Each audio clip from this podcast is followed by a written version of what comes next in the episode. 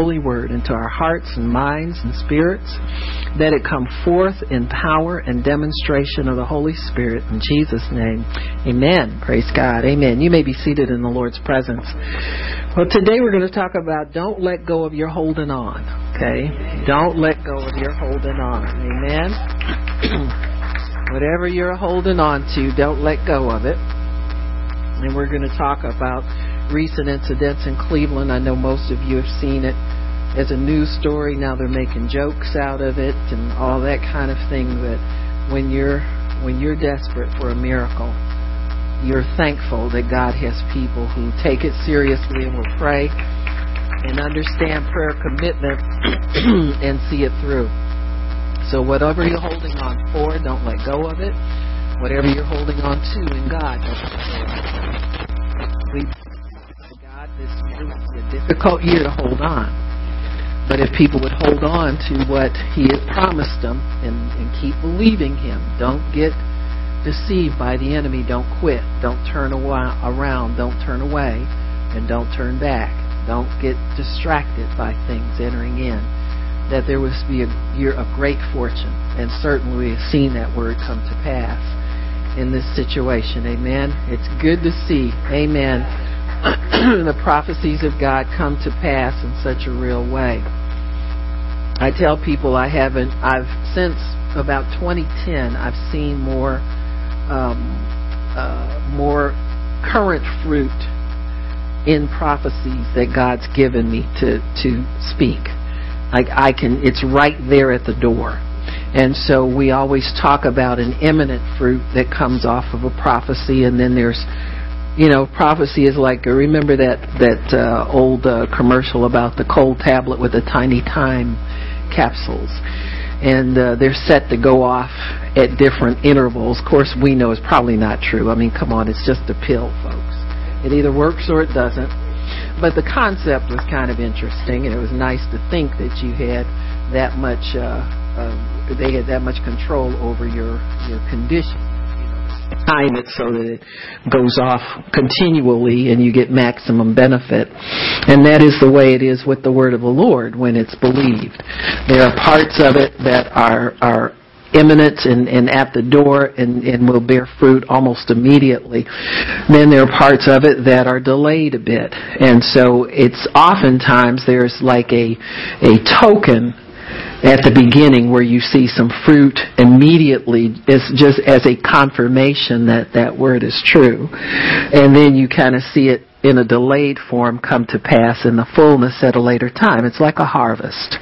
Uh, there's always the first bud and then later on the full harvest. But it just seems to me of recent years, and I think probably since the year we had the year of the prophetic people, I've seen more of God's Word come to pass immediately and consistently for people who would believe it and step into it. And I think what God is telling us is that He is ready to reward faithful people.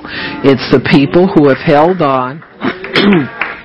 Amen and, you know, it's not just for the new Christians. Remember how people be brand new Christians, they get all their bills paid and you're struggling, you know, to develop your faith and all of that. Those are like tokens of God's Word.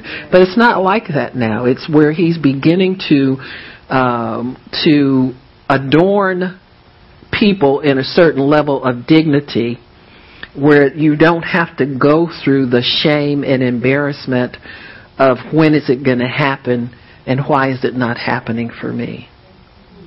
You got me? He wants us to be clothed in a. It's happening now, and He's doing it for me now. I know I felt loved if if I asked my husband for something and I saw it right away, which seldom happened.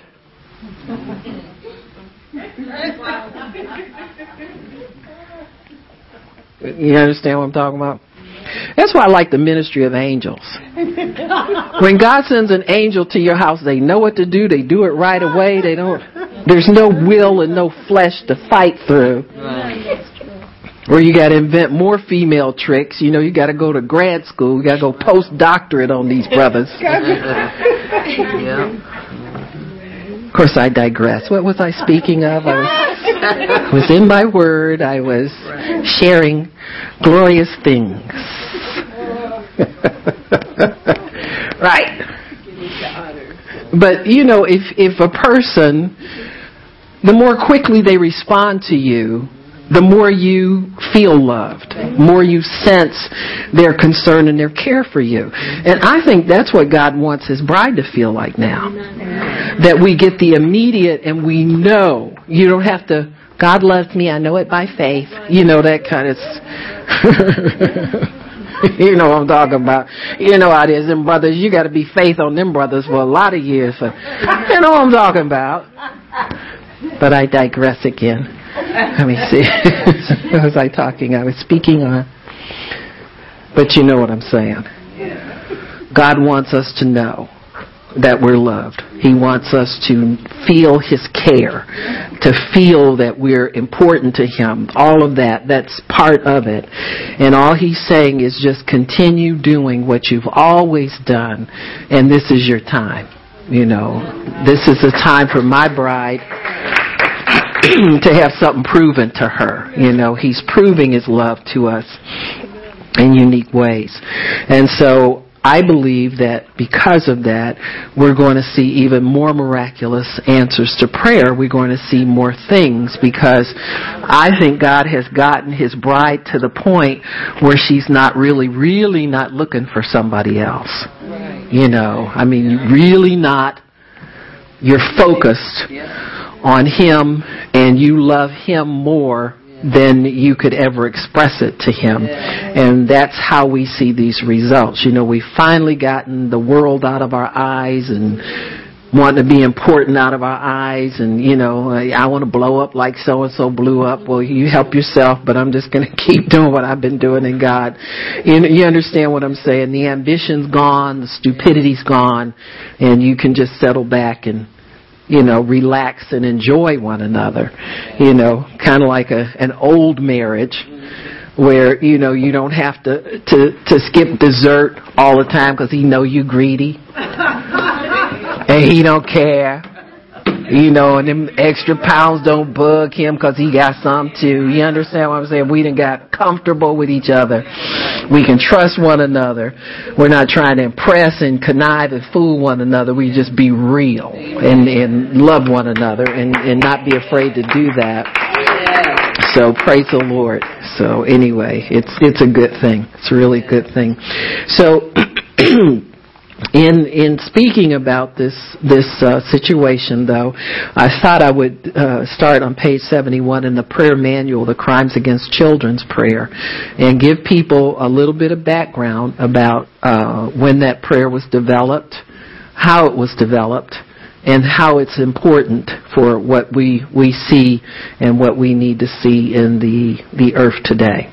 Uh, it just seemed at the time the prayer was developed that there was a lot of concern over children that were missing, exploited, um, uh, children from single parent families that didn't have the protection, protective covering that that um, married couples can provide, and that's just a fact. It's not an indictment against anybody uh, because we've all been sold a bill of goods.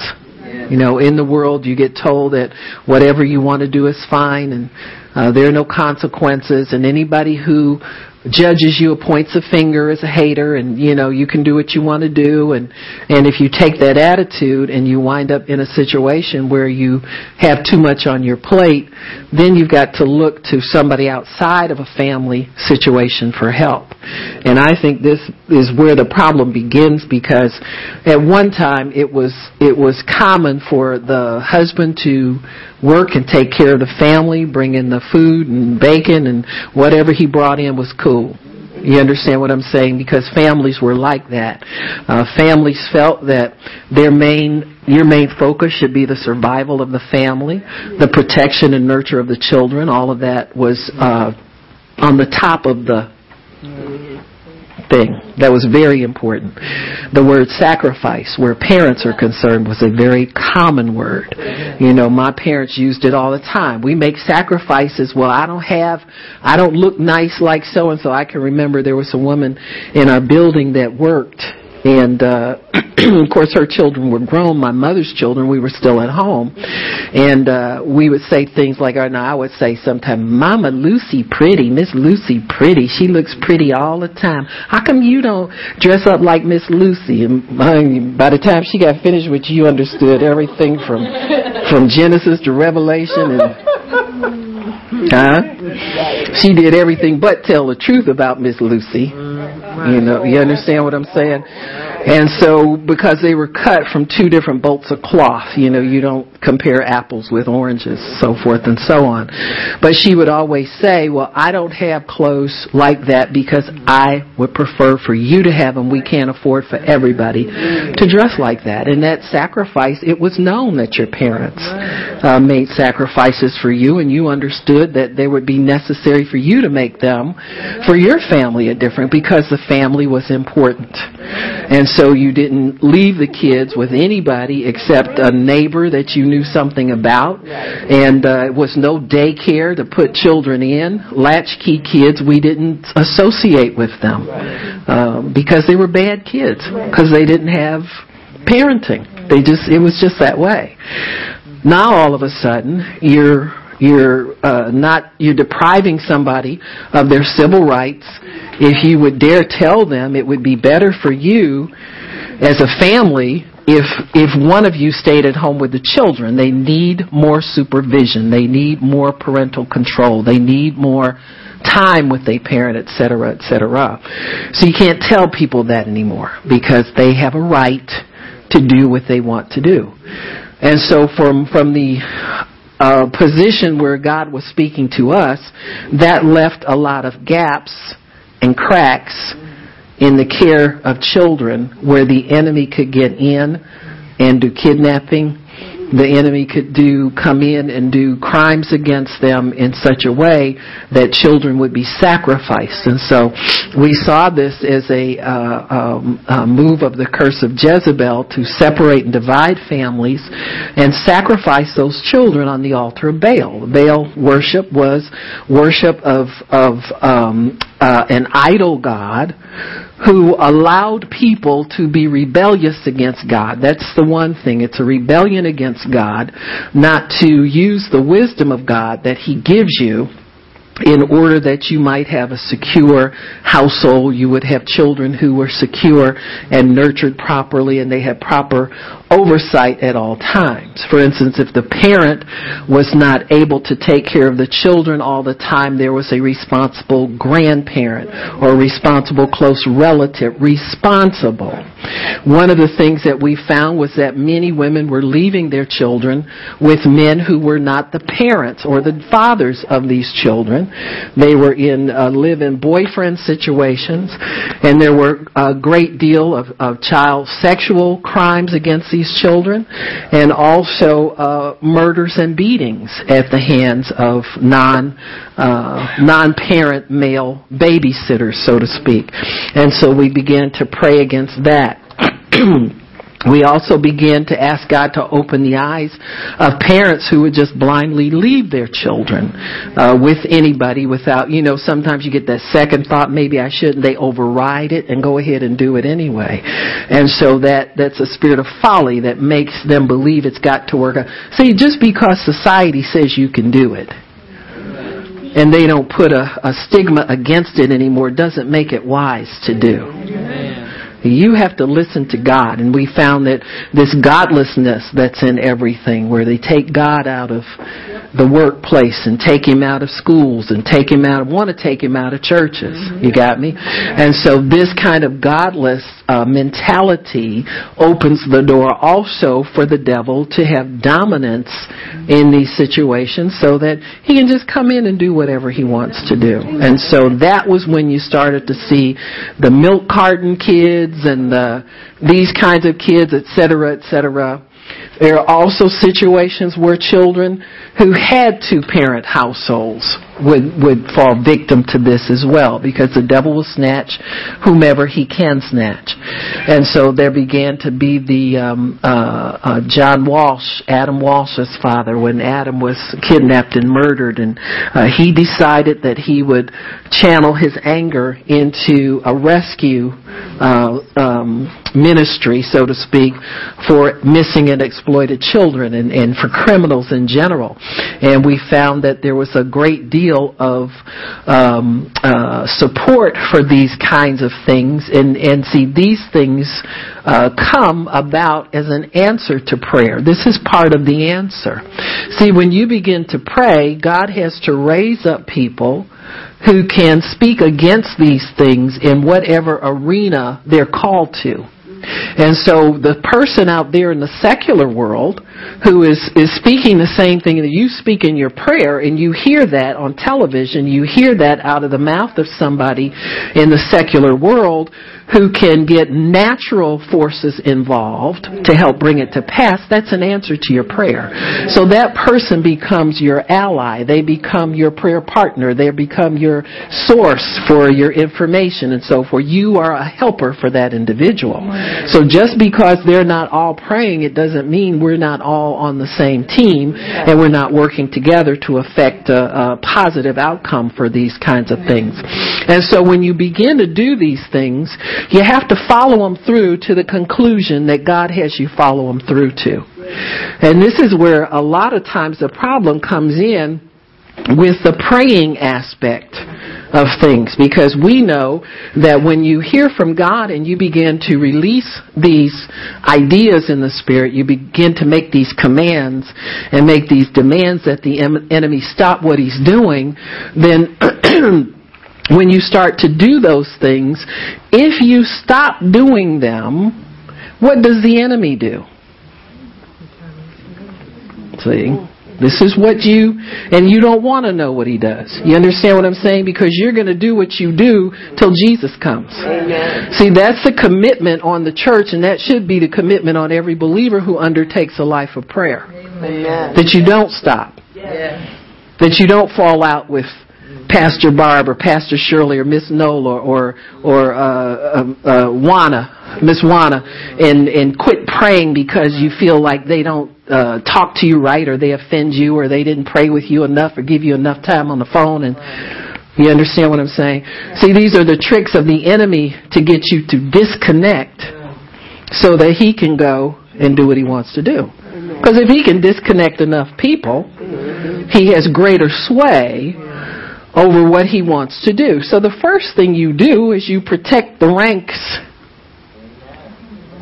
See? In the military, Marines especially.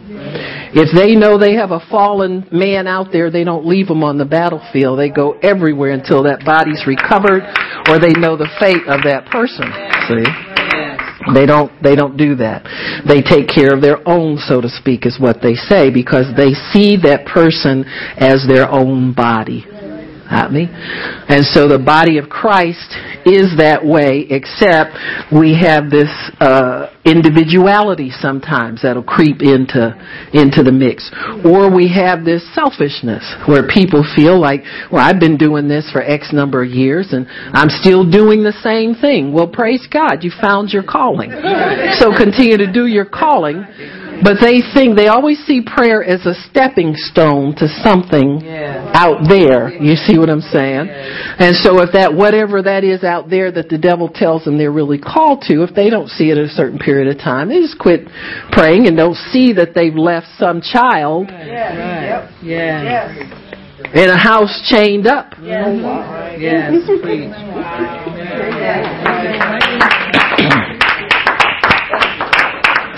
See, all these prayers that you pray for until you see them come to pass, those prayers are still out there, undone, unanswered, yet to be answered. And if you can walk away from that so easily, what makes you think you have the heart of Jesus Christ on the inside of you? Amen. Yes. Just saying. God wouldn't do that. God wouldn't call you to do that. God wouldn't tell you to disconnect from a prayer life and leave you. Well, I still pray. No, you don't. And I know you don't. Hmm? You're not on your assigned. Watch, you don't assign yourself. You have an assignment. You did none of you assigned yourself to this. You think you came here and just started to pray because somebody invited you, but you were called to God here. Huh?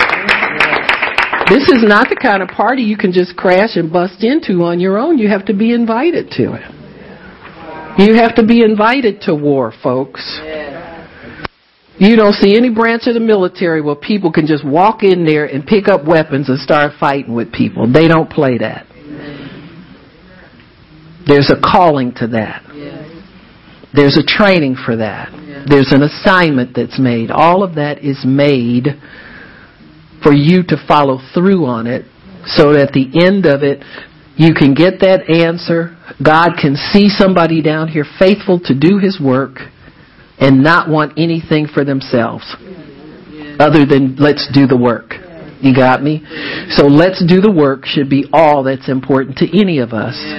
And let's get the work done. It has nothing to do with your next uh, ministry or, you know, whether or not you sell your albums or uh, whether or not you do your next project. That has nothing to do with anything when it comes to prayer. So you don't fall out with me because I'm not recognizing you. That's right. You got me? I recognize you. I recognize you can read. If you can read and pray in tongues, then you can do your prayer watch. That's, that's all I get recognized for. You got me? Anything more than that is just robbing from God. So let's not play those games. We should have left the world of seeking to want to be somebody.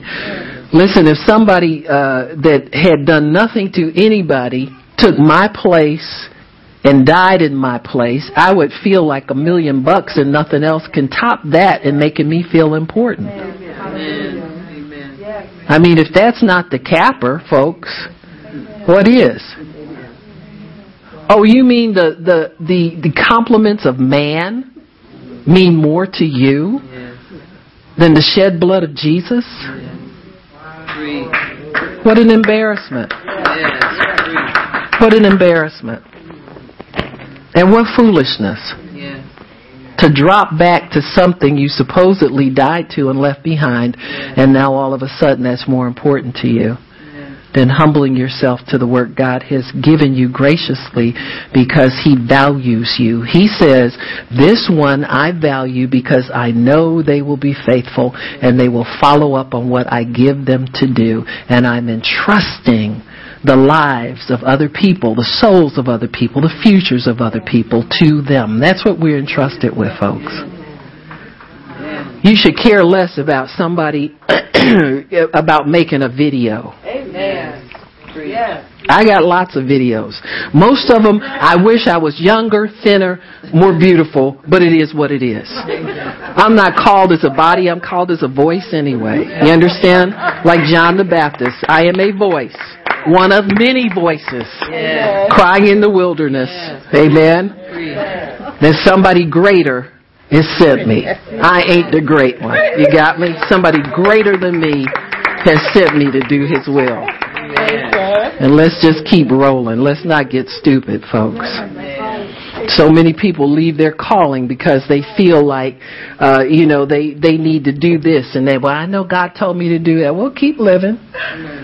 He called me to do a lot of stuff I ain't seen yet, and I'm much older than you are. I'm still living, still plugging away in that.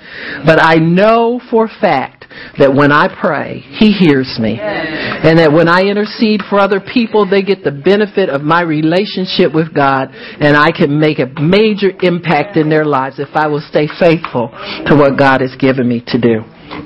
So in the crimes against children, we saw some of these points come to pass in this situation. Probably as we delve more into it, we'll see more. But I just want to give you some brief understanding about prayer.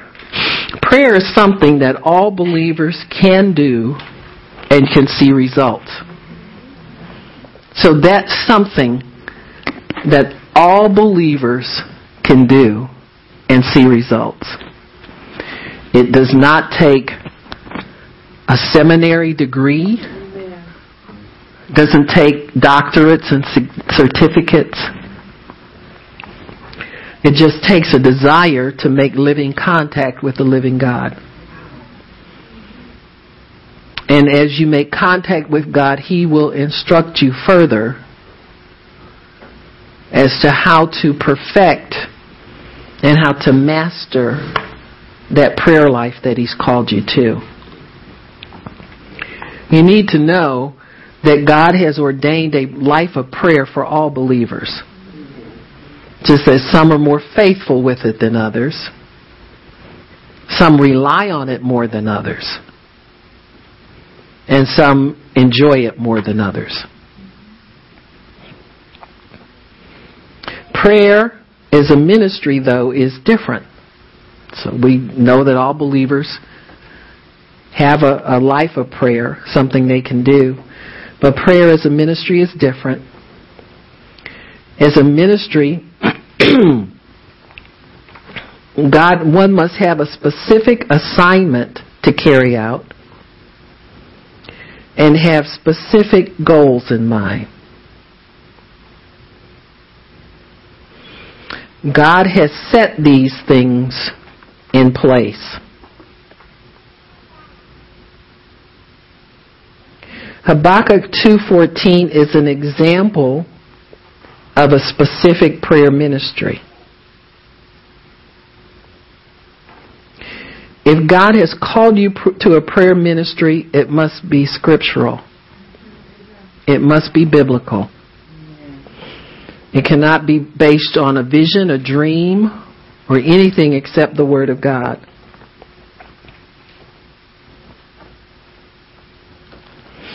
When you receive an assignment from God, you will be held accountable to complete the assignment. And this is where you lose 90% of people who get involved in prayer assignments. They don't want to be held accountable. Or if they are accountable, they want to be accountable in the time frame that they want to be accountable. And if there's too much time involved, then they can get busy wandering around and searching for other things that are more interesting to them, that have more appeal, something like that. This time issue is something that needs to get settled whenever you take up ministry for God. You've got to get it settled in your heart that time is not your problem. Yes. And don't make it a problem. Amen. Time is not an issue for anything as far as God's concerned. In Habakkuk 2.1 it says, I will stand upon my watch and set me upon the tower and will watch to see what he will say unto me and what I shall answer when I am reproved. And that's the whole thing. What has God assigned you to do? And when he calls you to account for what you did with your assignment, what do you say? Amen. Part two is what people have a real problem with. They want to believe that everything in God's kingdom is totally voluntary on their part. In other words, they don't have to do it if they have something else that they think is more important to do. Wow, right. You got me? And there's no penalty. Now, if it were your son or daughter that was missing for 10 years, you would want to know that, that there's a God up there who is calling people to hold it up when you feel discouraged and you don't feel like it's going to happen. You want to feel that there's that kind of power there working for you. But really, he has to use people to get that done. And if the people that you know in a church can pray one day and say, well, well, maybe God doesn't want that, to, or maybe He's changed His mind, or maybe that wasn't God. You, you, you understand what I'm saying? There's no, in an assigned ministry, there's no room for second guessing God. There's no room for fatigue. There's no room for, well, let's go do something else, or we used to do it that way, but we quit because we just didn't think that was necessary anymore. Got me? There's no room for that. Once God makes an assignment, He expects it to be carried out until Jesus comes. And as long as there's no answer, the answer that you've been praying for has not come yet, you continue to pray. That's what it means when it says, I'll stand on my watch. It's not your business how long it's been. It's not your business, you know, how long it's good. It's not your business. That's that's the part you don't have any say in.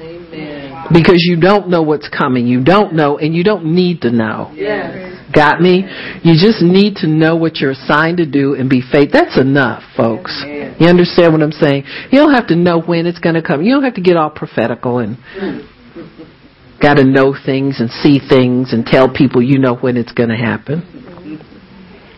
Sister Eder said that that the devil works so fast. She said God will give you a prophecy, and then the next thought, the devil will come and put a date on it for you. Yes. So it's best to leave it alone. The fact that God says it's going to happen should be enough. We shouldn't have to know when. Most times, if you know when, you'll slough off until that date comes. Amen.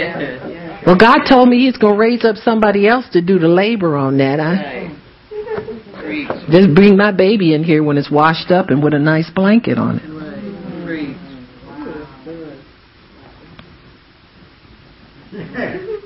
So the specific prayer ministry.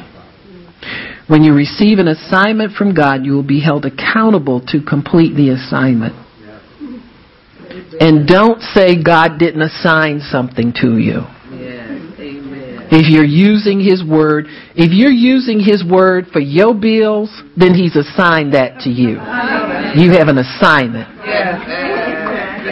Because when your paycheck is late, you want to go tear everything up and. Well, I've been standing on the Word. Keep standing. There's other things to be brought into His kingdom, you know, for His kingdom to bring down here on earth. So when prayer is your assignment and you work toward fulfilling it, you have a sense of fulfillment and you're not wondering what you should be doing for God. Mm-hmm. See this lust that people have for something for themselves. The the assigned prayer life gives you a sense of fulfillment when you're doing the prayer. You feel like you've accomplished your goal and then you don't fall out with God because something you think is important to happen in your life doesn't happen. Amen. Because that's not your fulfillment. Yes. Your assignment is your fulfillment. Got me? And if you don't feel that way, you need to feel that way. Right? I mean, the time should be past for you calling Pastor Shirley, telling her you you don't didn't pray with your prayer partner because you couldn't find them. Amen. You find everything else you want. Amen.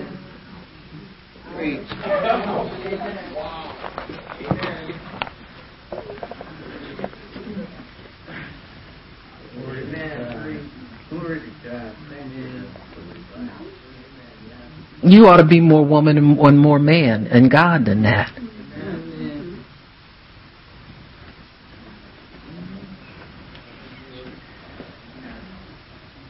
And some of you have been with one prayer partner for 10 years and need to start asking for two. Yes. Take the burden off of some of the people who are carrying more weight around here. Yes.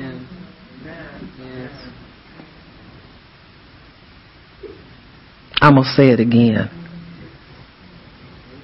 Some of you who have been around forever with one prayer partner need to have another one. It's real quiet now. You can exhale. See, let me tell you why people do this. it's easy for you to sit around and look at some kind of false importance around here. You know, or some kind of false, some people are supposed to have more responsibility than others. You got me? And you go home and you do nothing with your time. You have nothing to account for it. You have one prayer partner. You've been here 10, 12 years. That's That's why you're bored. Right. And don't want to come when you do come. Amen. Sitting staring at the wall playing with your iPad, iPod, whatever you're playing with. That's why you do that. Because you're not really employed. You're not holding your weight. You're not taking on the responsibility you need to for somebody who's been at it as long as you have. Everybody say amen. Amen. Children need to grow up. And quit worrying about when you gonna get so and so and when am I gonna get mine and when, when, when, when, when, when, when. And take the spiritual diaper off and at least put on some pull ups or whatever them huggies or whatever them things are. Get in some huggies and start training yourself to go where you're supposed to go, eat where you're supposed to eat. Yes. You got me? And get off this nonsense. Spiritual pretense.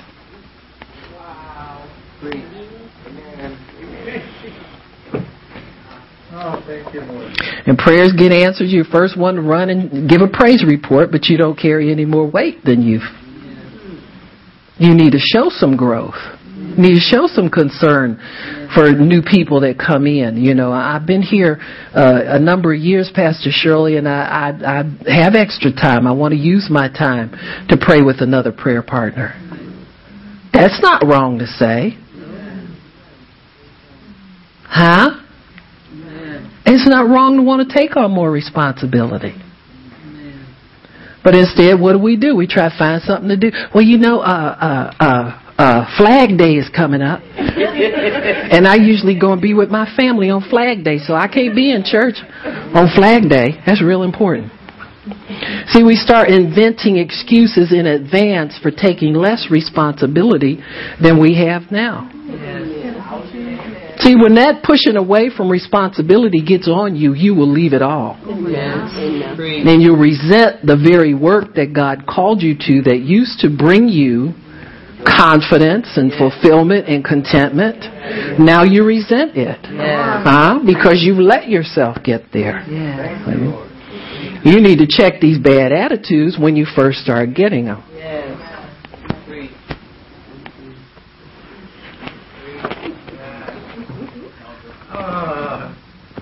Amen. But yet we love Jesus. He's everything to us. Well, you got all the opportunities in the world to prove it.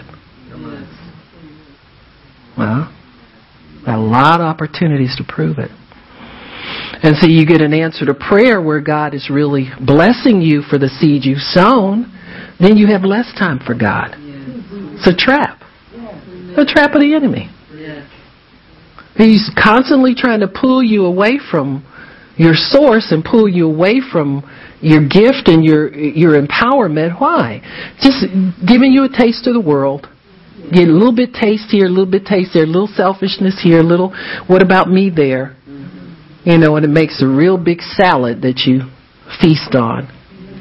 Huh? And it'll devour you. Yes. It's made to devour you. As you live for God, you should be more committed, more dedicated, huh?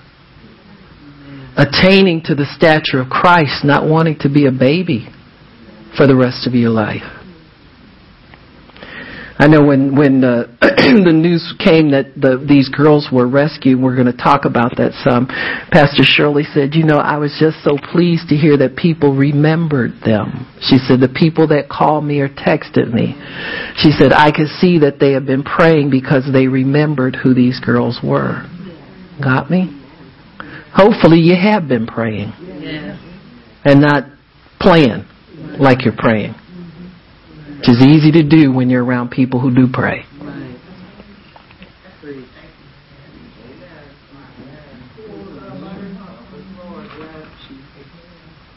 See, there's that element too. It's easy to, you know, we all wear camouflage. And it's easy to blend in and look like the real thing when your heart isn't in it. But for real though. Mm.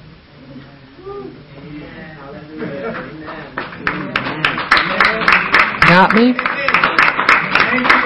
You Got me? See, this is dear to my heart because when I was nothing and nobody, God picked me up and, and put a brain back into me and began to teach me how to live. And I was just so overcome by the fact that He cared enough about me when nobody else really that I knew did that I said, God, can I do something for you? I, I, I don't care what it is, God. I'll, I'll do, I'll work behind the scenes. I'll be small. I don't care what it is, God. I want to do whatever you want me to do. And He gave me this ministry. You see?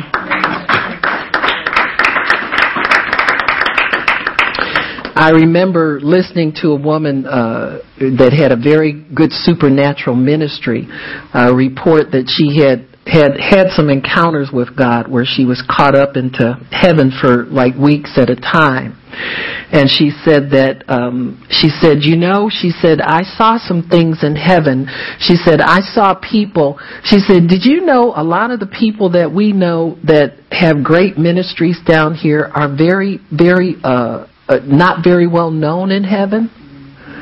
She said, and I saw Jesus uh, talking about all the different ministers and introducing them, and he said the people that got the most applause were the intercessors. She said when he brought them out, everybody knew who they were because they had touched their lives with their prayers.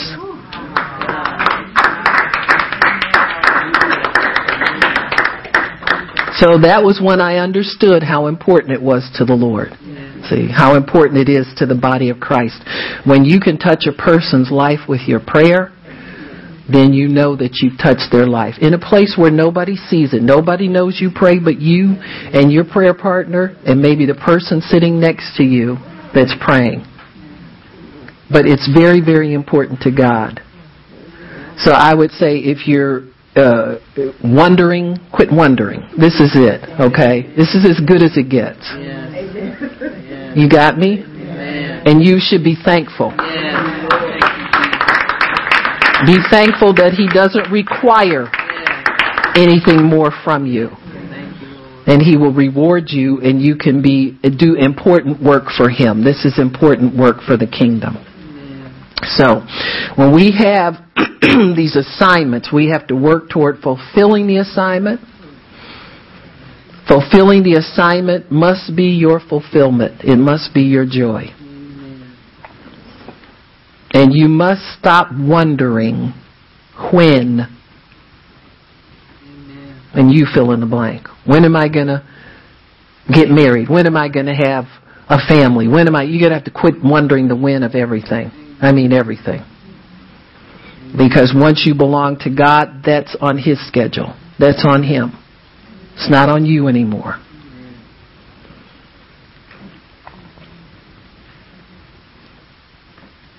You don't wonder anymore what you should be doing for God. And when you have a prayer ministry, an assigned prayer ministry, that is your ministry until Jesus comes. And if there is further ministry that you are called to, that is the foundation. And you do not walk away from your foundation. It's a problem people have. Uh, you know, you see all these people used to be a part of the ministry, apostle this, apostle that. Uh, it's all fake ministry.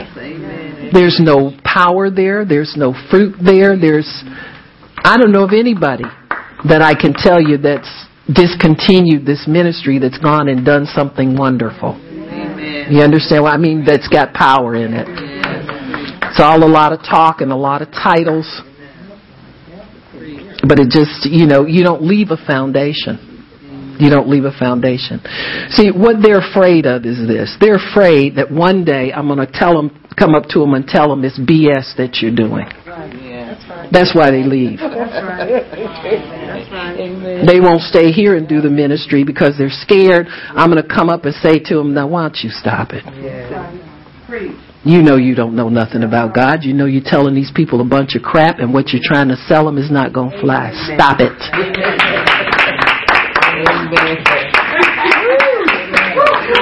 Anybody who's doing anything that's anointed, you tell them to stop, they'll keep doing it. Hallelujah. That's your proof God told you you're supposed to do it. Amen.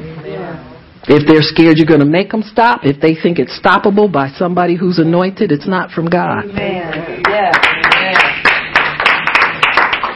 I stayed under pastors that didn't understand who I was, what I was called to do, Yes. Amen. and they never tried to tell me to stop. They would just tell me, well, I don't understand it, and I don't think it's good for us here, and so forth and so on. Or they push you out the church, give you a left foot of fellowship, whatever. But when you go home and you sit and God says, I didn't tell you to stop, then you get up and you keep going. So I'm not afraid of somebody telling me what I have isn't real. Nobody's ever told me yet. Because I'm not afraid of it being scrutinized by somebody.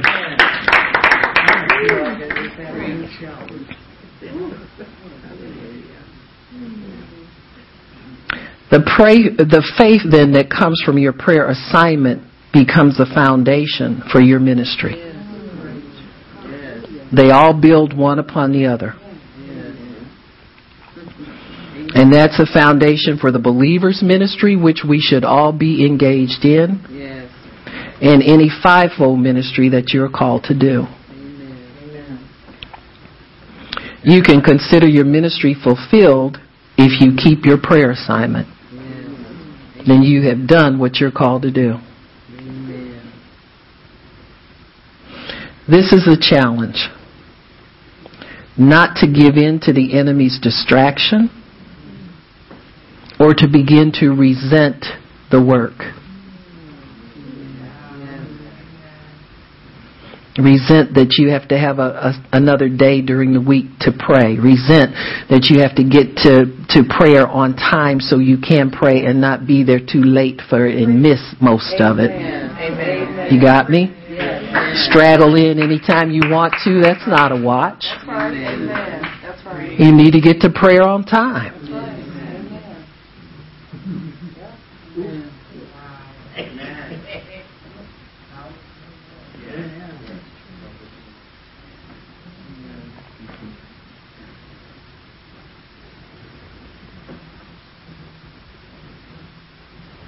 See, finding contentment in what's assigned to you takes a, a, a greater understanding of God's grace than getting distracted and wandering around trying to find something that's more interesting to you. takes more spiritual strength to stay with something you're assigned to, no matter how long it takes, than it does to catch the next, next wave that's coming along and go along for the ride. Brother Hagin was like that. People make fun of his stories over and over again. He never tried to change them up. He just humbly went out there and did what God told him to do. But he taught faith for over 40 or 50 years to everybody that was hungry for that message. What they did with it was on them. But he was faithful to teach that same message. There were a lot more attractive messages that came along. Like some that would bring in more wealth, more people, more everything, but he stuck with what God gave him. Because once you're assigned something, you don't have any power to change the assignment. Who do you think you are? You're nothing and nobody, and God found you and gave you something to do and gave you a name, and now all of a sudden you woke up this morning and you were God.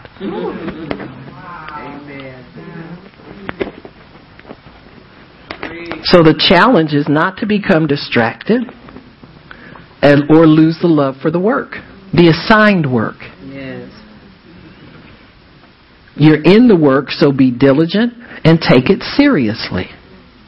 This is work assigned by God. Now, I know most of you sit there and read those prayers like you don't even know what they mean or don't even take it in. But it's work assigned by God. And it needs to be taken seriously.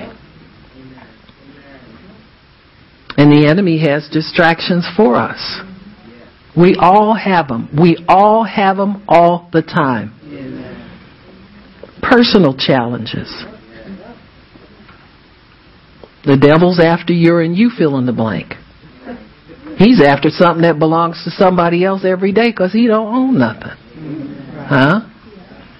So you're not unique. You're not going to go under as long as you're doing what God called you to do. You'll go over. But you have to stay with it. You have to consider it important. You have to develop some kind of inner conviction that the work is important. You're going to do it with a certain quality. You're not going to skip through it and skim through it and try to get through it too fast. Or come in after the prayer's over and sit up there and look stupid. Somebody else had to pray 20 pack of 20 prayers and you came in at the end of it and didn't pray any. You're not you're not keeping any kind of watch. You're fooling yourself. And that man you dream about all the time, he ain't showed up in 20 years either. And that woman you think is for you, she ain't showing up anyway. So I might as well go ahead and work for God, because ain't none of that coming either. You got me? Uh, while you're thinking that you're distracted by something else that's more enticing, I got news for you. Whether they come or not, God is still going to hold you accountable for your assigned life. Whether you ever get married or not, you can still pray and have some dignity in life as an intercessor. You're trading true riches for something that's going to perish.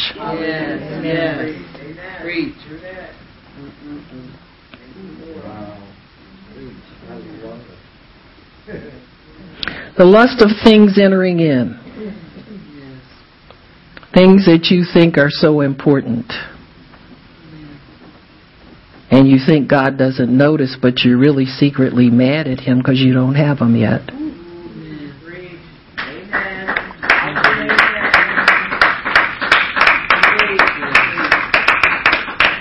So you act out by coming late to prayer and taking off from church when you want to and just letting God know you're mad because you didn't get what you want yet.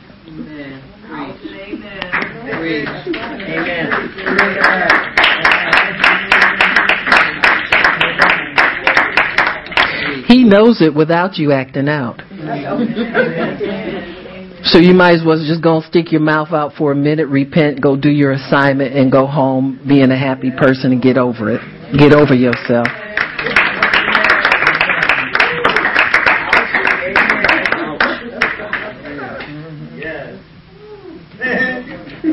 Personal ambition.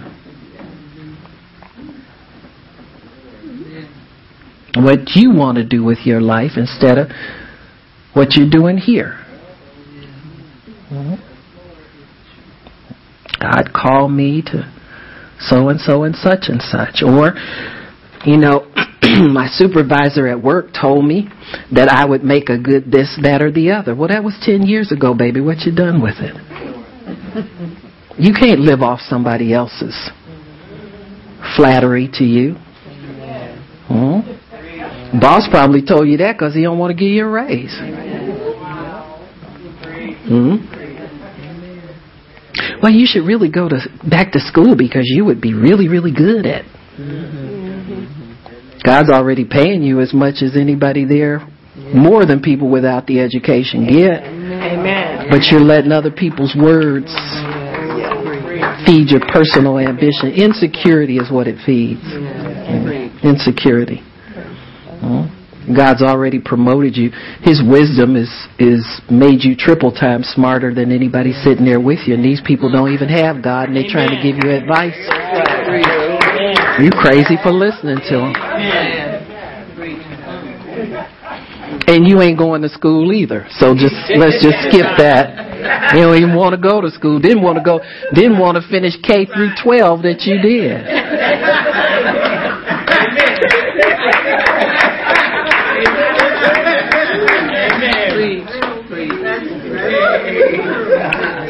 It's personal ambition. So. All these things will cause you to shift your foundation and it chokes the word off. So you don't have the enjoyment of keeping your assignment. You look for excuses not to keep your assignment. Mm-hmm. Because really, you know you're not doing it as well as you could, like everybody else, and you get a little convicted around people who are committed. So you gotta you gotta escape every now and then. Flag Day.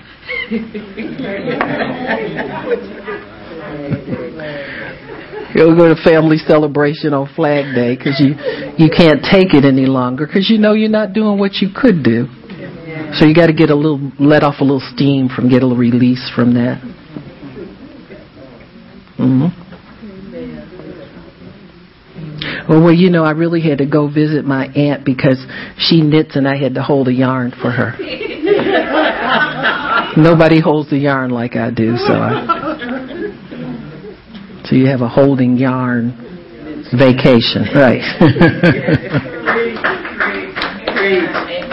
But you know, any excuse for a little escape so we don't have to endure the conviction and then repent and tell God, you know what, God, I should do better at this. I see these other people being diligent and I've looked down my nose at them like they don't have a life and I do. And the devil show, you know, the devil tell you that and God shows you that's a lie. So you run out of excuses after a while for not conforming and taking seriously what God's given you to do. So then when the answer comes in, your rejoicing's false and it's kind of hollow because you knew you didn't contribute. Amen. You know? Yes. Just a thought. Just a thought. So, you know, stop being a hypocrite about this. You can be genuine. You can be sincere. Anytime you decide, you say, God, you know what? I've really been playing around with this. I, I need to take this seriously. I see how people are on the verge of losing their minds and giving up totally everything, and my prayers can make a difference. I didn't know if it was that serious, God. I really didn't, but now I see it. You know what I'm saying? If this is the first time your eyes got open, now you see it and you see that it's serious. Now we don't beat you over the head with it because the minute you start beating people, they get people get this thing on them where if you tell them something's important, then they take it in the flesh and they feel important. I don't want that to happen with you. I want this to be just a normal part of your life without you getting entangled with it and going off bragging about you're a watchman, you do this and do that. I don't want you to get caught up in taking the glory from God. But I do want you to understand that this is important. Worlds change by people's prayers. They don't change by songs.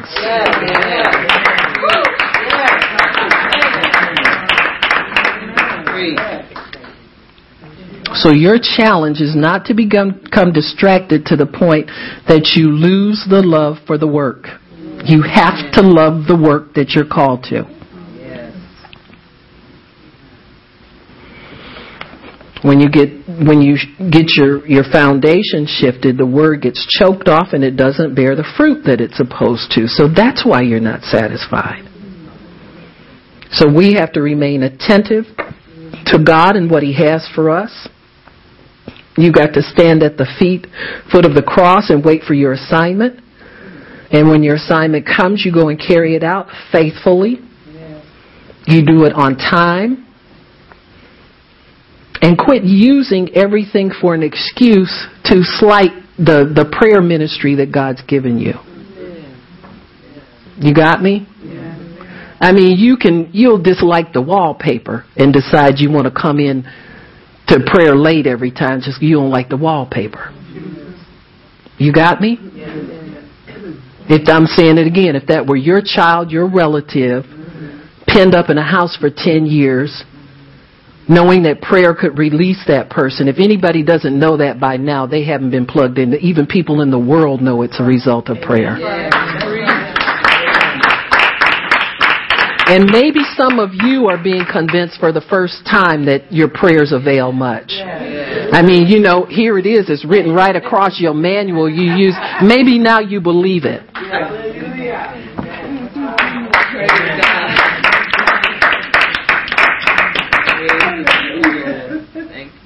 So we must be found faithful.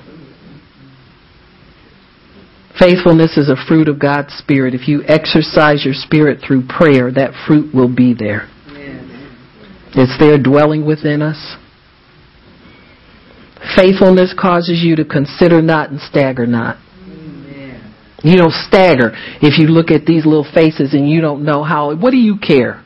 How old they are? What do you care if they still need? What do you care? You just pray, okay? When you're assigned, you do your assignment. Your faith is in step with God's assignment at all times. When you commit yourself to pray, your faith is, is in step with God's assignment for you at all times.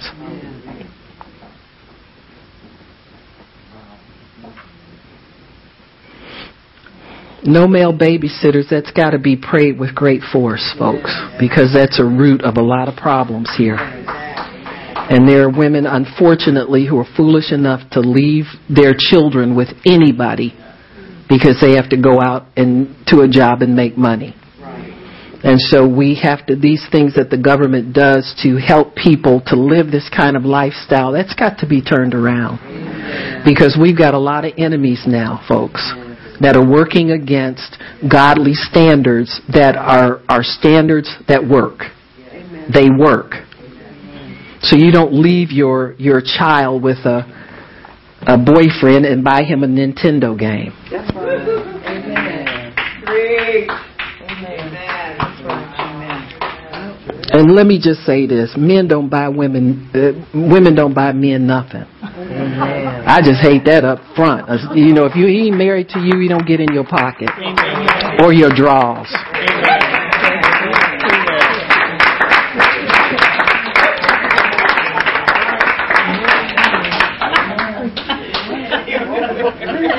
Pretty good, wasn't it? They didn't think that was coming. I said it and I meant it.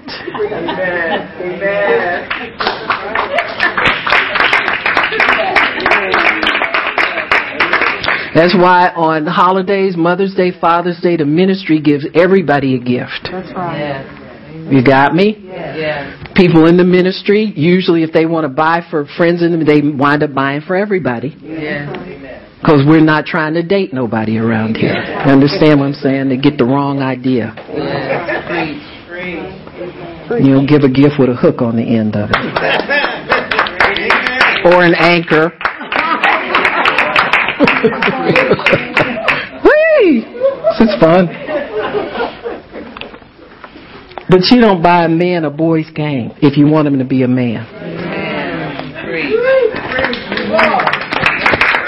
Preach. You know, if he ain't driving, buy him a bus pass so he can go to work. If Amen. he don't have the right uniform for it, go get him some grays and some greens to work in. You understand what I'm saying? But buy him no toys.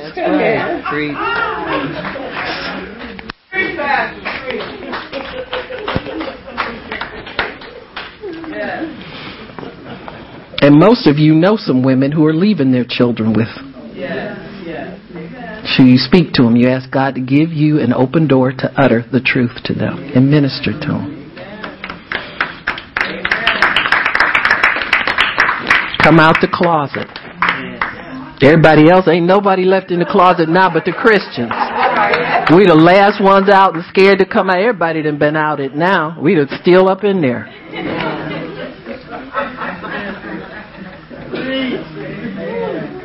One of the things, number four, was what we saw working. The hearts of the fathers and turn, turn toward sons and daughters, etc., etc. Where fathers who had contact with their children stayed as the covering in the household, stayed as the, the uh, one who was standing encouraging everybody else, where there was a father. Unfortunately, these homes had no, many times, no protection, no wisdom for the children. See, a, a girl that has a father has been disciplined to stay with the father as the male that gives you orders and you listen to, and that's it. Even the brothers, he'll make them brothers quit. If the the the, hus- the uh, father sees the brothers kind of bossing the sister around, he won't put up with it. He'll make them respect her and honor her. No, I'm the head of her. Period. And you help by assignment, but I tell her what to do. So that she's not deceived by a male voice that says, Oh, I'll give you a ride. Amen. She knows to run because that voice, she is a foreign voice to her and she won't listen to that. She's not evil, easily deceived by that. Do you understand what I'm saying?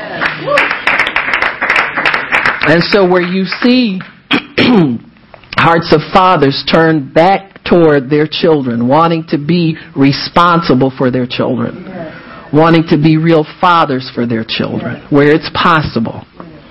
You know, this is, this is a good thing. This is an answer to prayer. Protection by the heavenly host. You know there had to be angelic help there to keep those girls alive when they could have been murdered many times. Cutting Jezebel's cords to her children. Now, here's one of Jezebel's workers, Sylvia Browne, the psychic. Right.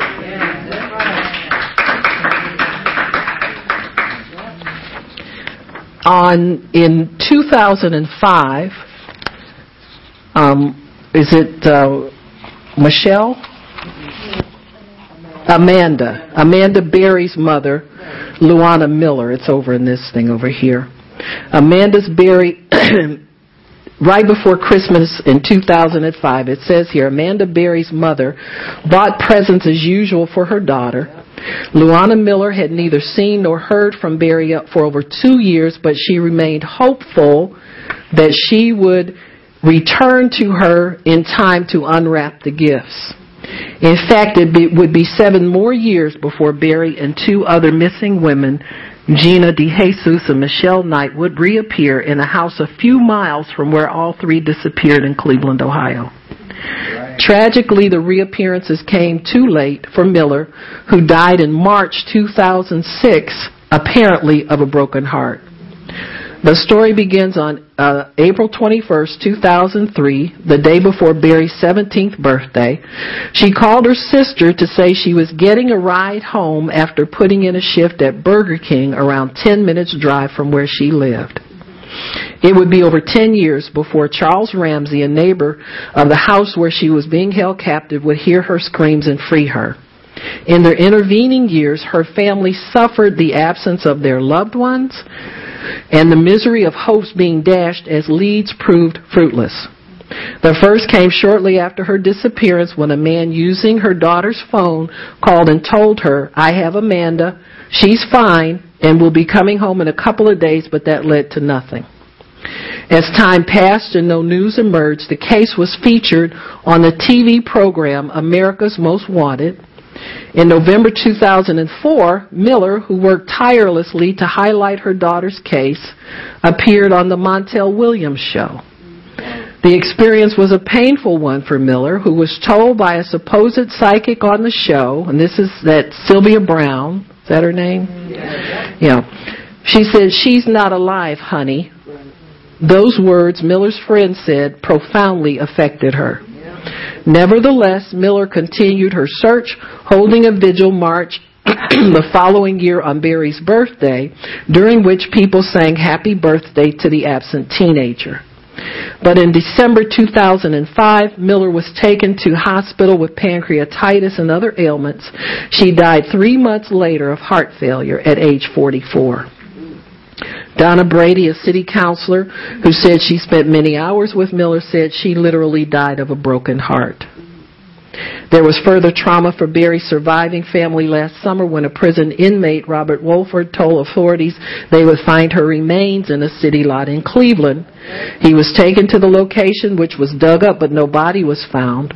Wolford made subsequent was sent, subsequently censored sentenced to four and a half years in jail after admitting he made up the claim.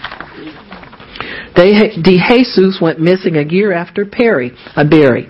Age 14, she disappeared while walking home with, uh, from Wilbur Wright Middle School about a half mile from where Perry went missing. In the months after De Jesus went missing, her father Felix would go out every night after work to search for his daughter. He was frustrated, feeling that the authorities had given up on his daughter. No special alert was issued the day she failed to return home because no one witnessed her abduction. The lack of an alert angered Felix DeJesus, who said in 2006 he believed the public would listen even if such alerts became routine. In 2006, there was briefly hope of a resolution to the case after a tip-off that DeJesus's body was buried under the garage of a property belong, belonging to a registered sex offender. The house owner and another man were arrested on suspicion of aggravated murder, but a search failed to yield anything and neither man was charged. Knight's case, too, was a story of a family continuing to cling on to hope and search for their missing loved one after they felt authorities' efforts trailing off. While the cases of Perry and DeJesus were high profile in Cleveland's West Side community, the disappearance of Knight, who was 18 at the time of her disappearance in 2002, drew far less attention. Speaking on Monday after she had been found, her grandmother, Deborah Knight, said that based on advice from police and social workers, family members had concluded that Michelle, who was last seen as a, as a at a cousin's house had probably left on her own accord because she was angry that her son had been removed from her custody. But Michelle Knight's mother, Barbara, was unable to accept that she would disappear without a word to let her know she was safe. She said she had continued to distribute flyers in Cleveland long after police stopped searching, and even when she had moved from Cleveland to Florida, she would often return to continue the search. Knight said that she had once thought she had seen her daughter walking with an older man who appeared to be dragging her along when she dawdled at a shopping plaza in Cleveland several years previously. But she called her daughter's name and the woman did not turn around. Understandably, given the years of dashed hopes on Monday, Barbara Knight was weary of believing that her daughter had truly been found until she had concrete proof. But she was also looking ahead to the possibility of introducing her to another member of the family the little sister Michelle has never met. So you see, there have been a lot of twists and turns in these situations and a lot of discouragement for people. I don't care how much you know about the Word, how much you know about God you're a human being and you're subject to be discouraged. You're subject to be uh, um, distracted. The enemy tries awful hard to get people to quit believing God. Yeah. But God has called a people who never quit. That's why I'm trying to tell you the prayers of the righteous are so important in these situations. What do you care how long it's been? You pray anyway. You keep the watch because this is what you do. What else are you called to do? What else are you called that's productive to do? So this psychic Sylvia Browne is the one who was on the Montel Williams show. Now she works for Satan. She's into witchcraft. And that's why we break the power of witchcraft. It's point number 10 on this prayer. You break the power of witchcraft so that people are not influenced negatively by these words. They're not uh, taken to uh, um, uh, a different direction by the words. They don't begin to speak against what God wants to do. And they, in the case of of um, uh, Louwana, Luetta, uh, uh, the girl's um, mother, which what's her name? Michelle Berry. Amanda Berry. In her mother's case, to be able to live until that promise comes to pass. See, prayers are so important to keep people in the right flow of information so that they can that they can be kept in a place where the plan of God and the vision of God can be realized. God's vision was to reunite that girl with her mother. It was not for that mother to die before that girl was found. It just was not his plan. And you see how the devil gets in there with his false information. That's why I'm telling you just be faithful to what you're called to do because because somebody is prominent and has a name that doesn't mean that they're credible people. That doesn't mean they have some help for anybody. Just because they have a name. And here you are, you're a, woman who feels that nobody cares about her, your daughter's been missing, and ah, here's your opportunity. Go on this famous person's show and have somebody help you. And see, you open yourself up, you open your faith up to that. And then that, that errant word comes in there and it kills whatever hope and whatever faith and whatever encouragement you had in there, which was fragile to begin with. And so this is why you have to take authority over witchcraft. This is why you pray these psychics off TV. Now everybody's complaining about this Sylvia Browne. I found a website. It's called Stop Sylvia Browne. It's been up for a long time. Huh? So uh, when God says, I have much people in the city, He means that. So when you pray, don't ever feel like your prayers, He doesn't have us down here working like this for nothing, to avail nothing. You understand me? And then your prayers are able to, to take the blinders off the minds of people who can get up in the secular arena and speak out against these things. You may not be called to go public with what you know. Do you ever think about that? I think about it sometimes. I say, God, you know what? What they need is somebody to stand up and tell them this, that, and the other, and He'll raise somebody else up. Never called me to get up in nobody's face. He called me to do what I committed to do when I was small. Stay small. Stay small in God's eyes. Stay faithful to what God called you to do, and He can use you to do great things. Suppose all the people who work behind the scenes were finally were suddenly brought forward. What effect would that have on the work of the ministry? Everybody want to be famous now all of a sudden. Everybody wanting to be known. Whereas you were content for years to just work behind the scenes and have the joy and the contentment and fulfillment of knowing that you've done a, a work for God and He gave you an assignment and you fulfilled it. That was your joy. Now all of a sudden your joy is elsewhere. See? That's not your joy. Well, who's going to pray if you don't? Who's going to stand on that watch if you don't stand on that watch? So witchcraft plays a very important role in this. We've been praying for the Long Island medium to go back to Long Island and get off television. She has no place on television. Contacting the dead, that should be a tip off to anybody who wants to find somebody who's praying for somebody to be kept alive. You don't go to somebody who contacts the dead for that kind of stuff.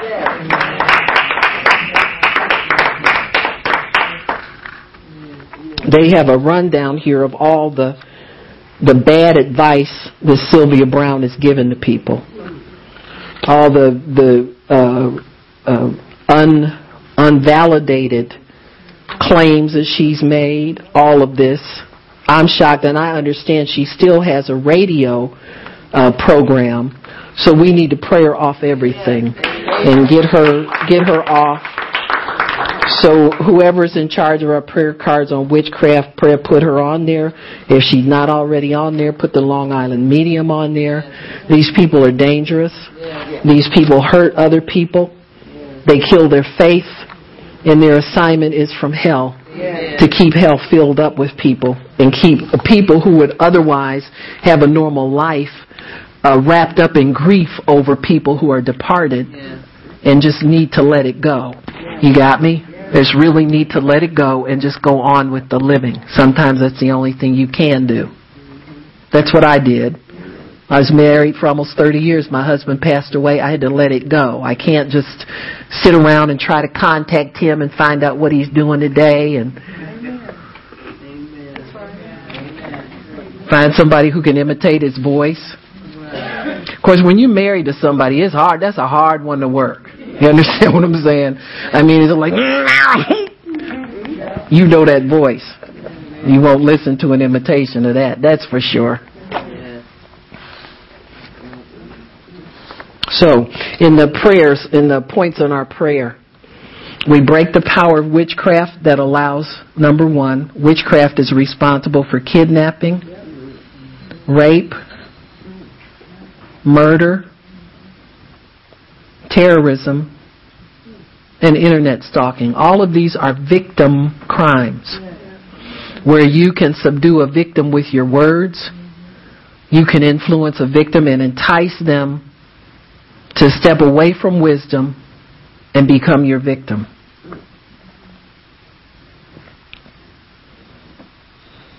And I like the way number 16 came to pass.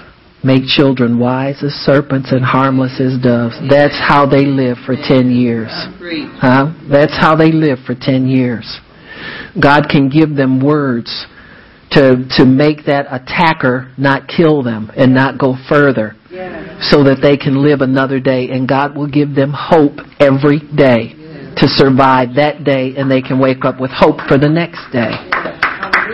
And so when people are in captivity, they'll tell you, many of them will tell you, what kept me going was, and whatever that thing is, it was given to them by God and God alone. You understand me? And I'm sure the psychics and, and all of the rest of the witches would love to be able to influence them not to believe and to quit believing so that the devil can take their lives.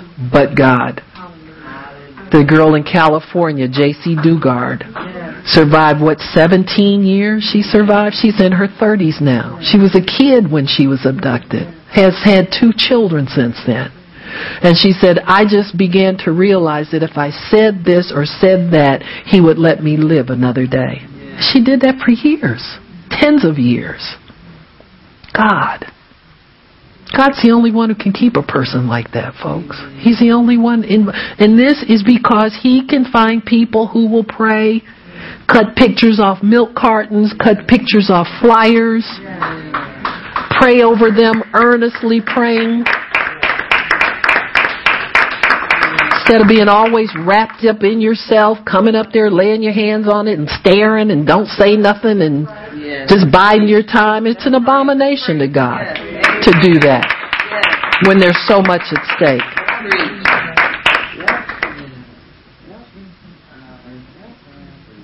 So when these girls were found, I wish, you know, I had kept some of the YouTube video of the scene outside the home where they were found and outside of their own houses.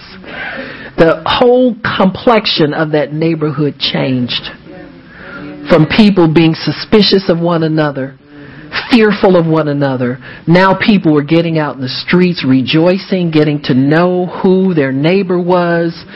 People even have re- remarked, people live in the neighborhood, they said, this is a new day in our neighborhood. This is a new day. It's like everybody's been let out of prison. And let me tell you why. If you will be consistent in your prayer, when you begin to see results like this, it's because there is a strong man that has been holding this that has had to let go of his hold. It's not just these kids that are being held, these women that are being held, but it's a whole city of people who have been under the power of witchcraft and under the power of fear and kidnapping and terrorism and, and all of those things that keep people bound, and Jesus wants them all free. He wants them all free. Proverbs 11, I'll share that with you. I didn't mean to be this to be a a session where you know people get spanked, but you need a spanking because some of you could care less about whether you pray. You're still complaining about not being able to find your prayer partner, and you're still dragging the prayer late. Well, Miss Nola's in prayer. You know how she is. She in charge. You know how she is. You don't have to respect her. Say amen, somebody, you scaredy cat. You know that's what you think. That's why you don't come in on time because you think you don't have to respect her. You're looking at people still. You forgot about God, didn't you? Well, God's in charge of our meetings. Miss Nola's just the one taking responsibility for coming there to let you in so you can pray. Grow up and quit using people as an excuse for your own laziness. Proverbs 11:10 When it goes well with the righteous, the city rejoices. When the wicked perish, their shouts of joy. If you don't believe that proverb is true, you look at some of the, the news clips from the neighborhoods in Cleveland. I mean, all over Cleveland. People rejoicing out in the streets, waving and, and waving on the police department. You know, barriers between the police in certain neighborhoods are broken down now. where people want to help, where the police want to get involved. All these walls that keep people separated and keep them from helping one another get broken down when you prevail in prayer and you make the devil give up what he's holding. You dethrone a strong man. Strong men keep a whole city in bondage. They keep a whole city trapped. Because they, because they can, because nobody tells them they can't do it. But we're people called to tell them you can't do it and we won't let you do it. Because I take my prayer seriously. And I get the prayer on time and I worship God. I'm not just there to hear the word and, and give my offering so I can get my blessing. I'm there to serve. And I serve through my prayers. And I serve through standing. Even when I don't want to come, I come. Even when I don't like the person in charge, I come. I get over myself. And I let my voice be heard before the throne room of God. That's what you're trying to do. Yes. Amen. But I think it's time for a new day for people to come out of uh, their stupor of not taking it seriously. That there are serious answers to prayer that God wants to see. This is just the tip of the iceberg, folks. This is just the beginning. God isn't done yet. I think He did this to show us that as a body of believers, we can accomplish great things. And when He needs to raise up people on the outside to speak in a natural uh, setting and speak these things, then we, through our prayers, give them the accurate words to say. We give them the confidence to step out and do these things. Because they're somehow backed up by a force they don't even know is there, but that force compels them to keep going forward and keep working at these things until they're accomplished. If the church is silent, then the government becomes a government of tyranny. They can do anything they want to do. They can tell any lie they want to tell about what happens to people when they're sent to a foreign government and they're not protected by our own military forces. We've got the most expensive, the most well-trained military in the world, and we couldn't keep uh, one ambassador and a, a, couple of people along with him alive. It's baloney. And see, that stuff comes down because people pray and they take their prayer seriously. They're not just coming to church, they're coming to work and they take their job seriously. And see, when we stop being, uh, you know, Christians that just want an easy life, want to make excuses for being slothful, make excuses for being lazy. We just want what we want. And that's we just come and, and give give God a little lip service and then we move on and we're mad if we don't get what we want soon enough. So I've seen it all too often people live a, a, a, slothful life and they want God to bless it. When He doesn't bless it and they continue doing it, they get angrier, angrier, angrier, and angrier. Amen. When they've got nothing out there for Him to bless. Amen. Then they get mad at the person next to them mm-hmm. that does what they're supposed to do and they get blessed. See? And so we're going to stop doing that, folks. Amen. We're going to take this seriously that God has given us to do because we see the results of it. You know, if there wasn't prayer for this, none of this would have happened. You know that for a fact. If you don't, you know it now. And if you're not serious about prayer, you need to get serious about it. And quit wondering when you're going to get what you want. You don't know what you want anyway. And most of it, it's been within your reach for years and you won't reach out and get it. Amen. O ye of little faith. O ye that's scared of the consequences. O ye that's full of what ifs. What if it don't work out? What if, what if, what if, what if, what if, what if? God could bless you. If you'd have a little confidence. Maybe you'd get a little more if you take your prayer assignment seriously. Just saying. Just a thought. Praise the Lord. Amen. He's worthy. He's worthy. He's worthy. He's worthy. So yeah, this is a season, folks, to don't get cute, don't get stupid, don't want nothing for you. This is a season to wait for God to bring it to you. Like Elijah did when the brook dried up. Hmm? Your brook is dry. Consider your brook dry. And you're waiting patiently for the God of the universe to bring your needs to you while you diligently work for Him. And that's your life. That's your life. Quit worrying about when certain things are going to happen. They'll never, they'll never get here with you being concerned about them. You gotta let them go and let God do it for you. You gotta trust Him with this. Huh? You gotta trust Him. It's like those parents couldn't got a child somewhere and you don't know where they are and you can't go to them. It'd make you crazy if there wasn't a God somewhere. And if there weren't people who take their prayer seriously. You've got to have that combination. Or this world would be hell for sure. It's bad enough as it is. It would be worse if the prayers if the saints did not pray. And the other thing, stay off Facebook with your prayer requests. Don't lower yourself.